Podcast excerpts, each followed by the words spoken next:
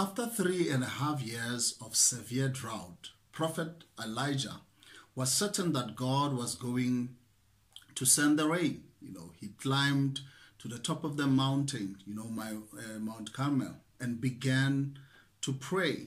You know, he told his assistant to go look on the outside, uh, on the other side of the mountain, to see if there was any sign of uh, rain. You know, after the seventh, um, go and look again. The cloud appeared, and the rain started to fall.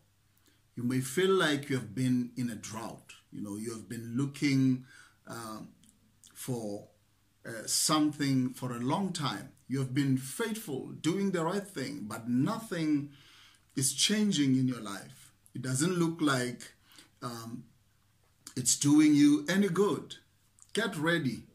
Look again, like Elijah. Try again. You know, you're about to come into your seventh time you know, full circle.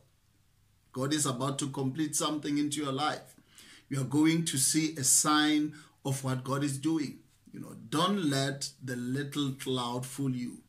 The small cloud is going to turn into a huge, uh, you know, downpour into your life. Suddenly, there is an abundance of favor, an abundance of healing, an abundance of good break, something that you've been stuck into for so many years, is about to move into the next level. You're about to break through the limits that have been holding you back. Don't let the time that you have stayed into your drought determine what God wants to do in your life. It is about to rain. Stand up in your faith and believe God for something that is about to pour into your life.